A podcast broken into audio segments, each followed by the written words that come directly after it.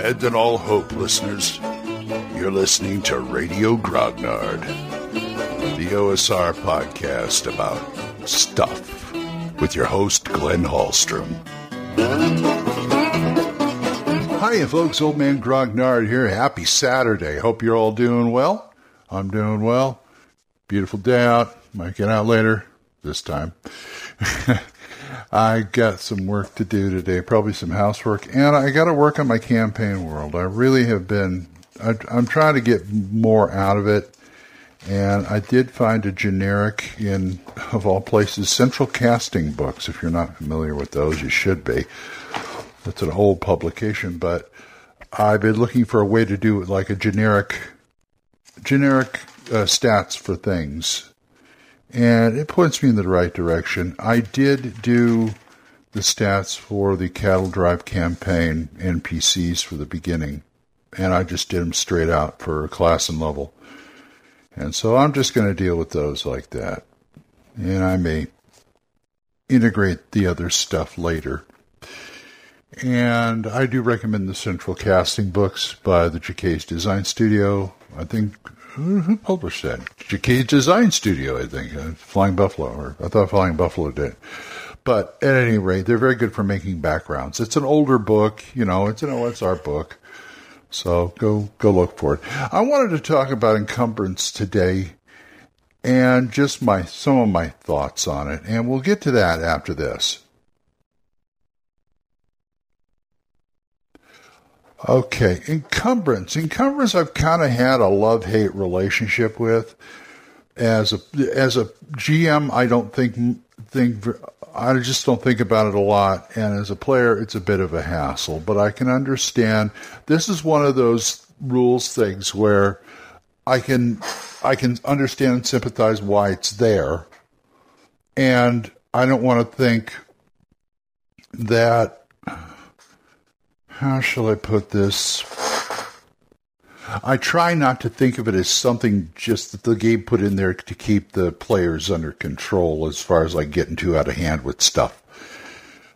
And it may have been born out of early players saying, I'm going to carry everything and my mother on my back to, you know, and it just, it kind of, I'm not going to say it's not something to promote realism, but to me, the plausibility gets a little stretched if you're carrying like 600 pounds worth of stuff and just sprinting and sprinting.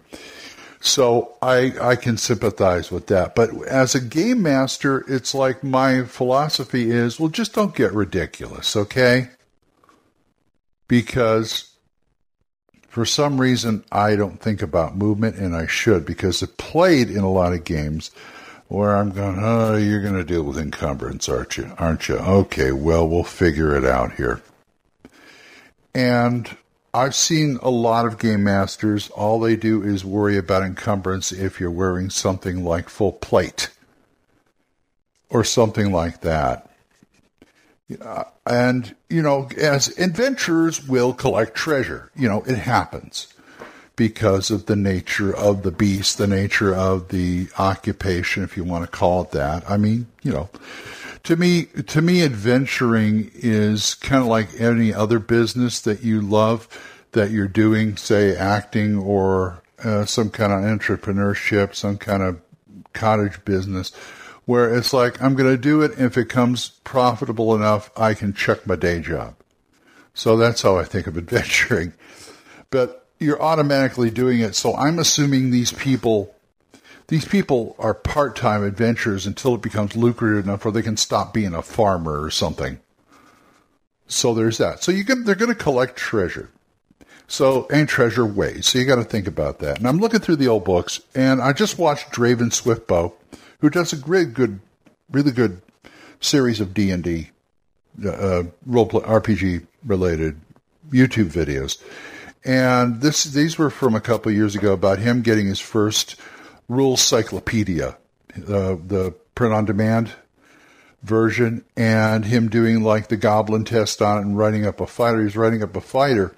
And it's been a while since I've seen my copy of Rules Cyclopedia, so he refreshed me the fact that how they do weights. I always thought because like from like that to first edition to second edition. I have not looked at the current edition close enough to see how they do encumbrance, but it was always been coin weight. They said, okay, this this weighs so many coins. And the way Rule Cyclopedia does it is very simple.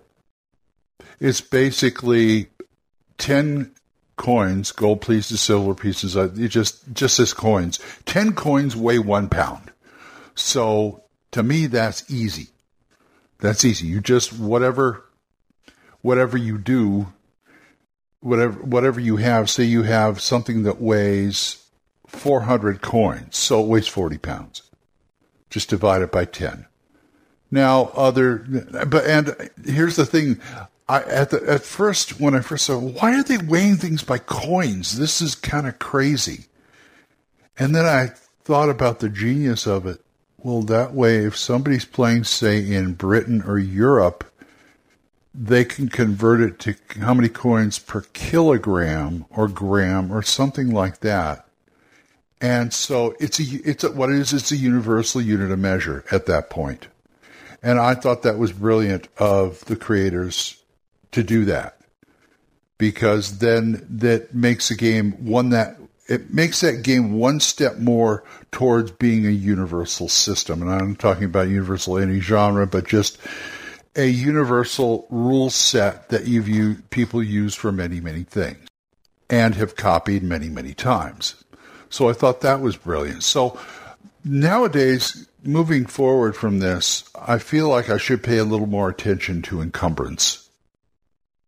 As far as because then because as a player I finally realized that oh, encumbrance affects how far you can move. I mean, I always knew that, but I just sort of like blew it off.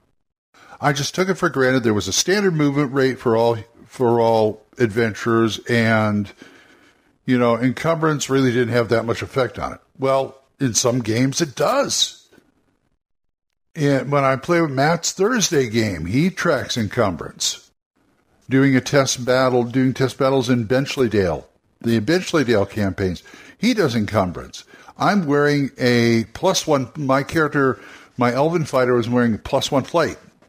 And so he says, okay, you have like so much movement that cuts you down by like two it's like was 60 yards cuts me down by 20 uh, but i said no it doesn't and he said why it's because it's magical plate mail magical plate mail either weighs a whole lot less than regular plate mail or it doesn't weigh anything because it's magical and he said, You're right, you get full movement. So they pay attention to movement. More people pay attention to movement, I realized.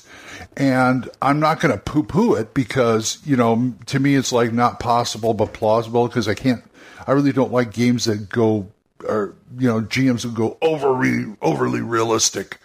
And it's like, it's a fantasy world. Why would it be overly realistic? But the point is, I'm saying that kind of thing, I will understand.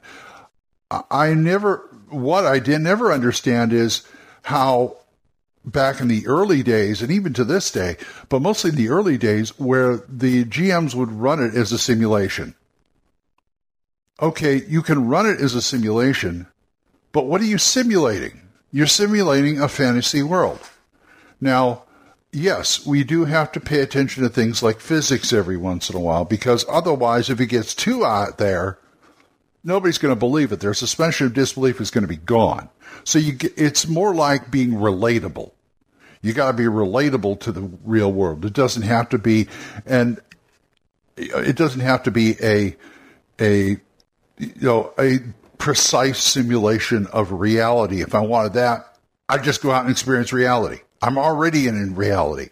Why would I want to do that? This is escapism. So the balance is very fine there. And this is a subject for another episode that I'm probably going to. I'm going to try and remember this. So I'd like to do another episode on this. So anyway, I'm going to let you. I, I got to go start my day. So uh, I'm. If you want to talk to me about this or anything else, oldmangrognard gmail.com, or you can drop a voicemail on Anchor. we are monetized, so as little as 99 cents a month, you too can help support this program, and I would thank you. Thanks again to Jonathan Dorje, Wendell Jessen, Oliver Shriek, Gilbert Soares, Juan Carlos Llewellyn, Daniel Reynolds, Dan Gregg, Benjamin Brodell, Jason, and John Allen Large. You guys are great. Thanks. And don't forget Dan Gregg's the Yung Grognard podcast. That's Y-U-N-G Grognard podcast. Mark C. Walring's The Yawning Albert podcast. And Big John Allen Large's The Red Dice Diary. So, until I see you folks next time, keep the dice warm and I'll talk to you later. Bye-bye. Questions? Comments? Send them to oldmangrognard at gmail.com. We'll see you next time when Radio Grognard is on the air.